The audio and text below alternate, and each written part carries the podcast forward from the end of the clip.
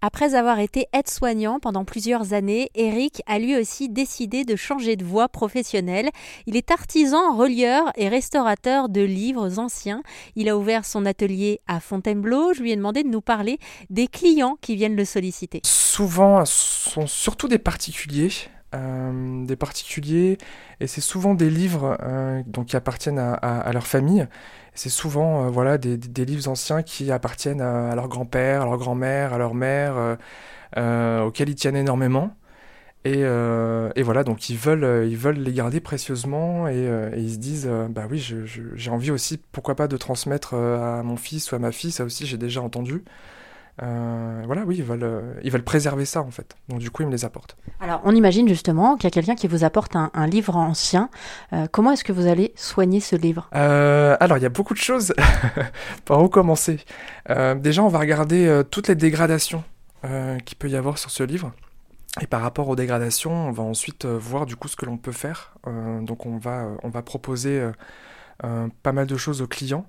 Euh, on va lui dire voilà ce, qu'on compte faire pour justement euh, euh, arrêter ces dégradations et puis du coup restaurer par exemple tout ce qui est manque de papier, manque de cuir sur la reliure.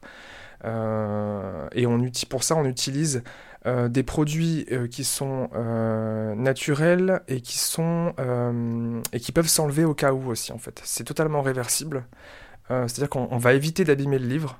C'est très important en fait, il faut respecter le livre en tant que tel, euh, le livre ou l'estampe d'ailleurs, euh, respecter aussi le savoir-faire de nos anciens.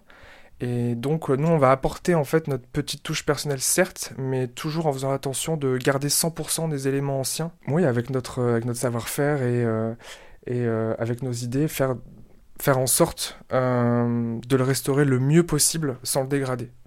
Alors comment vous faites pour qu'il il retrouve juste une, enfin quelque part une deuxième vie, qu'il reprenne vie euh, en trouvant les matériaux qui lui correspondent? C'est du sur-mesure en fait, parce que là je vois par exemple qu'il y, a, plein d'outils, il y a plein de choses autour de nous, et, je me dis ça commence comment? Vous prenez les livres et vous dites tiens, faut que je retrouve la même teinte par exemple.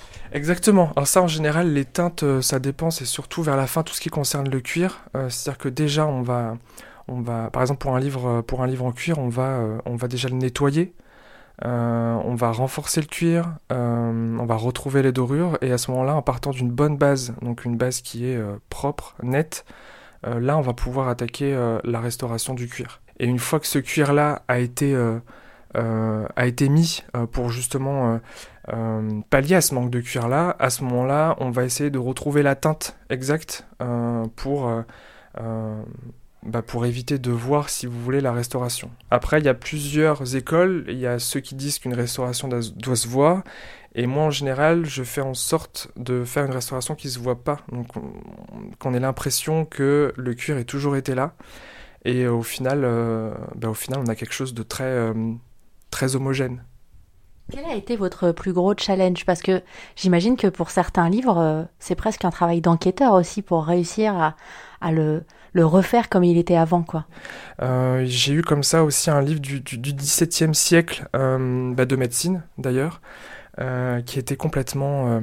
Enfin, la couture n'était plus là, les cahiers se défaisaient, c'était... voilà, la reliure était complètement... Il y avait énormément de manque, en fait, au niveau du dos, et il a fallu tout refaire du début à la fin, c'est-à-dire nettoyer toutes les pages, les unes après les autres, euh, cahier par cahier, euh, tout recoudre, euh, comme à l'époque. Merci à Eric de nous avoir ouvert les portes du Grenier des Chagrins, son atelier. Je rappelle qu'il est artisan, relieur, restaurateur de livres à Fontainebleau.